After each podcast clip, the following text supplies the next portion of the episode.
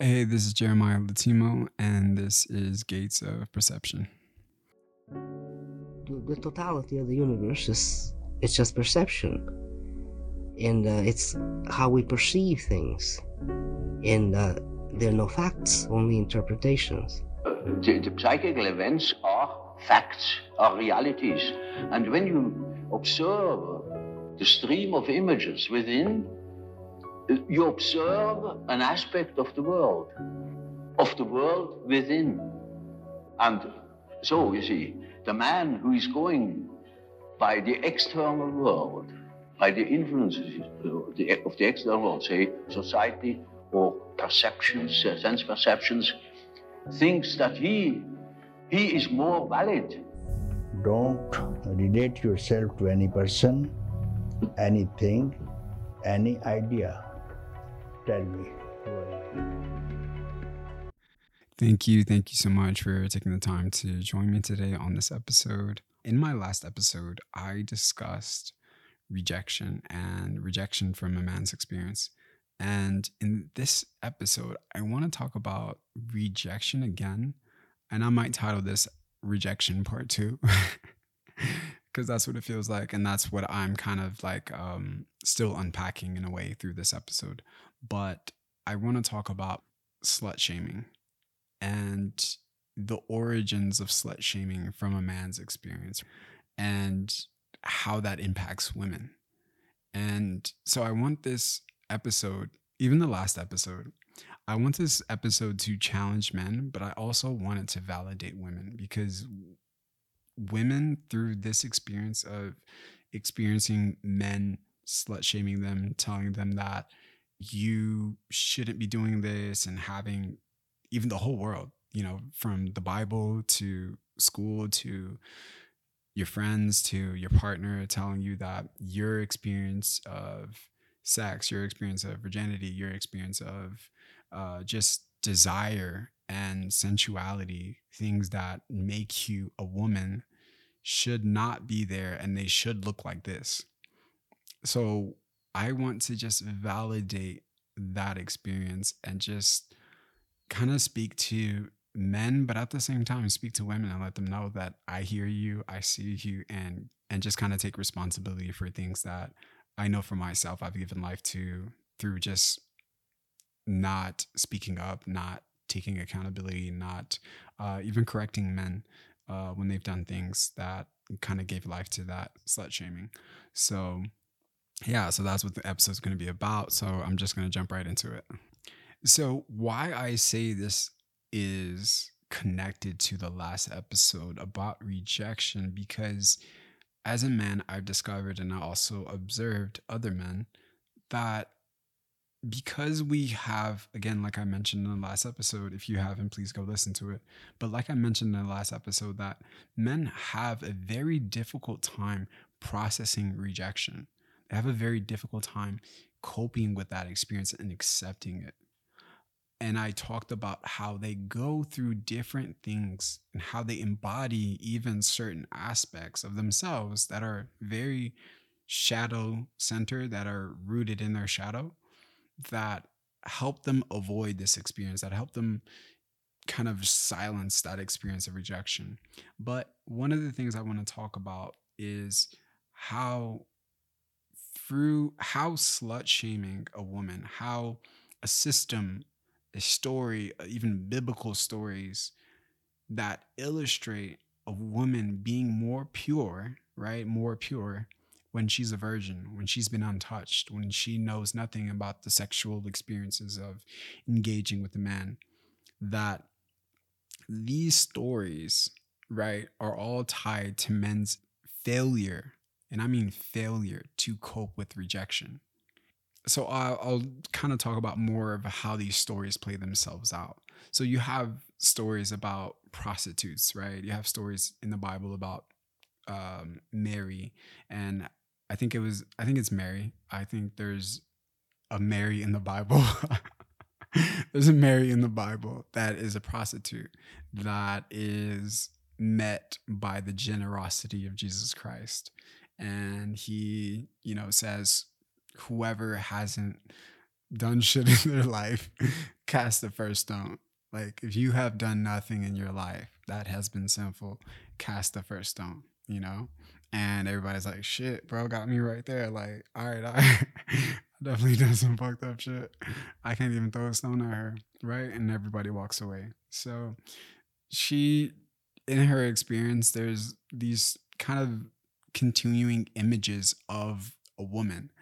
And it's either kind of like they're a mother or they're a prostitute or they're in kind of like a lesser form or a lesser role than the man, right? But in other tantric books and other stories throughout the world, this Mary that, you know, Jesus essentially rescued, right? In other stories and tantric traditions, she is his teacher. She becomes his beloved. She becomes his tantric teacher. Like, he learns tantra from her. In other books, they have a sacred union. But in the Bible, in traditional teachings of the Bible, she's just seen as a prostitute. She's just seen as somebody that kind of like follows Jesus around, that kind of like is at his feet, is washing his feet, and she's just very in gratitude for what he did for her.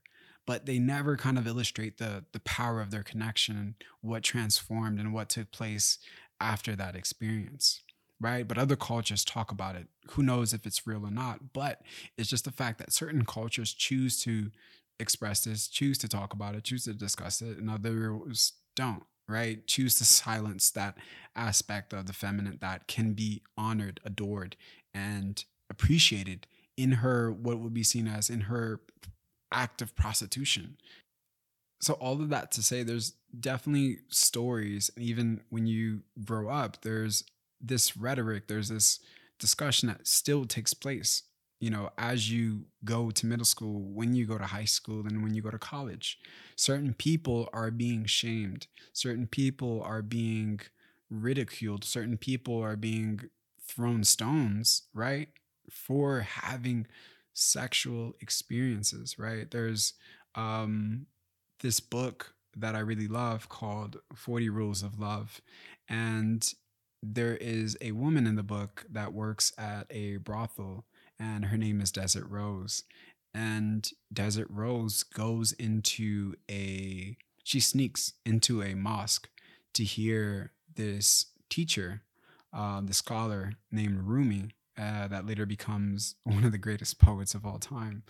But she goes into this mosque to hear him, but she disguises herself as a man. And the moment that she's found, she's literally almost beaten to death, because everyone is like, how dare a woman that works in a brothel sit among us men listening to the great Rumi speak? How dare she have that audacity to come into the space, knowing what she does in her everyday life, knowing the work that she does, right? So what I'm saying is that this still happens to people, right? Not in that context, but in a similar fashion. You go into college, you go into high school, and you're having, let's say for a woman, she's having experiences with other men. She dates one guy, they stop dating, or she's not dating a guy and she's just enjoying being with that person in an intimate way. And what happens is that other girls, right, we'll start with that, other girls then shame her for having relationships with men, right? But this shaming is from a woman to a woman. From what I've seen, it's more from a status. It's like, I need to belittle you. I need to make you feel smaller. I need to shun you. I need to suppress you. I need to kind of like put you down, right? So it's like, okay, I'm going to slut shame this girl because she's getting all of this attention from men, but because I'm not getting it, I'm going to shame her for getting that attention from men. And it's like to kind of like drop her status, because the fact that she's receiving this kind of creates a certain status about her. But instead of her having that, or that one up on me, let's say I'm that woman, I rather shame her rather than kind of deal with my own feelings about that, my own low self-esteem, right? But from the position of men doing it, what I've noticed is it's all rooted in this inability to cope with rejection. Yet again, here it goes. It's that men don't shame women out of this discomfort with a woman expressing her sensuality, embodying her sexuality, being in that expression, being in that embodiment. It's literally an aspect of the goddess. It's literally an aspect of the feminine. It's innate to them, just as it is to us. But men don't shame women because of that. They shame them because a woman that's experienced, right? A woman that's had sexual experiences, 1, 2, 3, who cares? It's the fact that she's experienced, that she knows, that she's had more than one partner. It's that fact alone that frightens men, because it brings them closer to rejection. Because it's saying that in the mind of a man, and it's definitely taken place with me too. I'm just finally kind of seeing it all unfold as I've kind of resisted seeing women and seeing my partner and seeing other people in that same light. The more I resisted this, the more some truth started, like the real underlying thing started to show itself. So what I mean by it's connected to rejection is that the more experienced a woman is, the more likely a man is to experience rejection. From our perspective, we're more likely to experience rejection because she's experienced. So meaning that if she's experienced, then that means my performance, right, could be judged, could be criticized. Even my anatomy, right, my genitals could be judged, could be criticized, could be rejected, because she's had better. She's had what I'm providing. She's already had it before, right? So because I'm now opening myself to that possibility of this person having somebody similar to my anatomy or even better, whatever that is, my value is in question.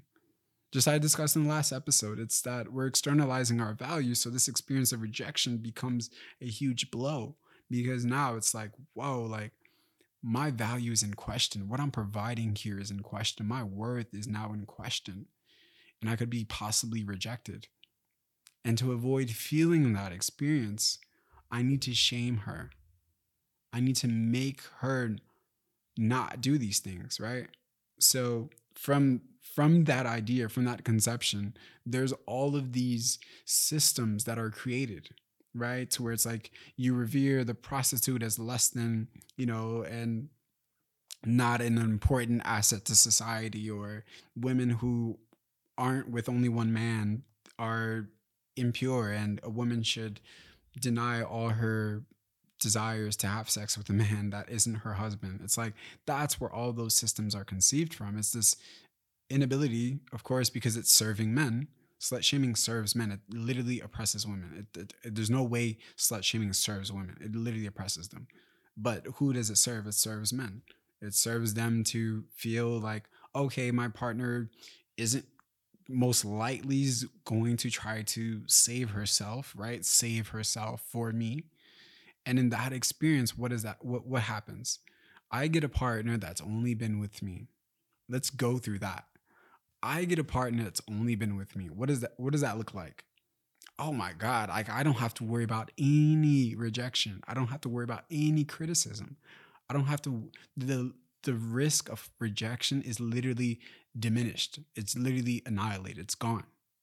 She's only been with me. There's nothing to compare to. There's nothing to look at and be like, well, is there more? Can I get something else? It's literally like, yo, I'm guaranteeing that I'm going to be valued, that this experience is going to be appreciated. She doesn't even know like what else can come from this experience that I can't provide. But because she hasn't had any of those experiences, I don't have to worry about performing better. I don't have to worry about doing anything else. because all of those other things are alien to her, right? So that's the end goal. But this end goal literally doesn't serve men. Outwardly, it looks like it's serving men, right? But internally, it never serves men. And I've seen it actually happen, I would say, in my own personal life with a friend of mine's father. So the friend of mine's father also operates from this mindset of like, you know, women need to be pure. He's very religious. He's like, you know, women shouldn't be doing things like that. Oh my God, like, look, a woman's at a beach with a bikini. Like, why isn't she ashamed of herself? Cover up. You know, it's like all of these kind of like religious ideas of purity and like sensuality. So he definitely operates from that. And I'm pretty sure that his wife was a virgin when they got together. I remember her always saying that, you know, she was always against being with men and like was never really in a relationship, and she really never had a boyfriend and things like that. And because she also had a very religious and dictator kind of tyrant father. So I'm pretty sure that experience that most women experience of like being told that, you know, if you're having more experiences with men, you're impure and seen as sinful in the eyes of God, right? So I'm pretty sure that she was a virgin when they got together. But what I'm getting at why this doesn't serve men is because as I got older, a few years ago, I found out that he had been looking for other women, right? This is a very religious guy. He's super religious. He's like one of the most religious conservative people I've ever met. And not from the like, you know, rooted, centered in religion, is more like dogmatic. And this same person was out looking for other women through online, through different dating apps and things like that. And I don't know, but I'm assuming the possibility that he cheated on his wife are very, very high. But what I'm saying here is that men desire this, right? This pure, this clean, right? Clean, quote unquote, clean woman to engage with. But it doesn't serve them because men, just as women, want people that are experienced, want people that know what they're doing, want people that have had experiences, right? So it's like, okay, like, you know what you're doing. Okay, I know what I'm doing. Okay, we can learn together. We can refine. We can grow together. We can evolve our sexual experience together. That's what everyone fucking wants. But when you're operating from this inability to accept rejection, you want somebody that's pure, untouched, quote unquote. And because of that, you'll go into that experience, but you won't enjoy having somebody that isn't experienced, because that's not what you really want. That's not what you genuinely want. When that failure to cope with rejection is gone and seen for what it is, you know for yourself, you just want somebody that you want somebody that's experienced. You want somebody that knows what they're doing, right? You want somebody that can enjoy the different things that you've learned throughout your own sexual experiences. Having somebody that's never done any of those things is probably going to be like, whoa, what the hell are you doing? Like, why did you just try that? Like, no, I'm good. Like, hell no. It's probably going to be removed and repelled by the idea of any kind of like kink or any kind of thing that you would want to explore that would be, you know, seen as a little freaky. It would probably be removed from that. But the reason what happens is then men get those kind of women. I've seen stories of it. It's online of women. Men get the church girl, right? But then they end up cheating. They end up paying for sex. They end up doing all of these things because that's not really what they wanted. They wanted a woman that was wild. They wanted a woman that was dark. They wanted a woman that was connected to their sensuality. They wanted a woman that had been sexual. So instead of sitting with that, they then cheat and sabotage and ruin their relationship. They ruin their marriage. I've seen stories where the guy literally everything fell apart. His career, the moment everybody found out what he was doing, the moment they found out he had been, you know, paying for sex here and there and doing these other things, he lost everything. These systems, it comes back to this thing that I've realized is that these patriarchy systems, these patriarchy structures that have been formed by men, you know, I don't think men realize that it literally doesn't serve men. It does not serve. Patriarchy does not serve men. It probably serves less than 10% of men. It probably actually just serves 1% of men. And those percent of men are the same percent of men that took the time to create the structures, took the time to create the systems, and their families took the time to create the systems. So everyone else down the pyramid is suffering, is crumbling, is being oppressed, even men. Because look at the man that follows these kind of ideals. Look at the man that follows these kind of, you know, philosophies, these patriarchy philosophies, and says, okay, you need a woman that's pure. Gets a woman that's pure. Well, what happens? He then sabotages his life, ruins his marriage, and loses everything because he's following this ideal. He's subscribing to it. He thinks it's going to serve him. And at the end, it literally ruins his whole fucking life. So it's understanding that I don't need to look for this. I don't need to subscribe to this. I don't need to find a way to resonate with this, because I can look at the world and see the men that have resonated with it and what happened to them. Because even if you look at the majority of men are literally dying. Men are dying. Like, that's a real fact. The age at which a woman is estimated to die, I think, is about like 78 or something like that. But it's 20 years older than a man. The average age for a man to die is probably like, I think, like 50 or some shit. But all I'm saying is there is a huge difference. There's a huge difference between what the average age is for a woman to die and what the average age is for a man to die. And it's because, and also our suicide rates are higher. Our cardiovascular, heart attack, stroke, death rates are way higher than women. It's because we are trying to carry, we're trying to uphold, we're trying to literally uphold this patriarchy. We're trying to uphold it with everything we have. Place that shit on our shoulders and carry it throughout our lives. And it's killing us. There's nothing about patriarchy ideals that actually serve men. And I think it's important for men to look at that. Nothing that you've been taught about masculinity has ever really served you. Like, look at that. You being disconnected from your feminine is emasculating. You're being bullied and policed and coerced into disconnecting from a part of you. That's very emasculating. There's nothing masculine about that. Now you're running through your life not knowing how to connect with your emotions, not knowing how to be vulnerable, not knowing how to feel, not being sensitive to life. You really think you're going to live a successful life? Yeah, you might reach success, but once you reach it, you'll be more likely to kill yourself.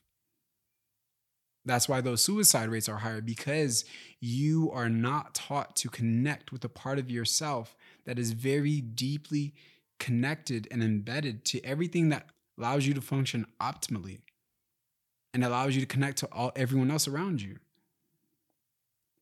So it's each of these different systems that need to be addressed. And one of the biggest ones is this view that we have around a woman's sexuality, how that should show up in a way. Like, can we discover a way that allows itself to express itself, to show up, to be embodied by a woman, that is not literally linked, that is not entangled, that is not connected to our own satisfaction, our own failure to cope with rejection?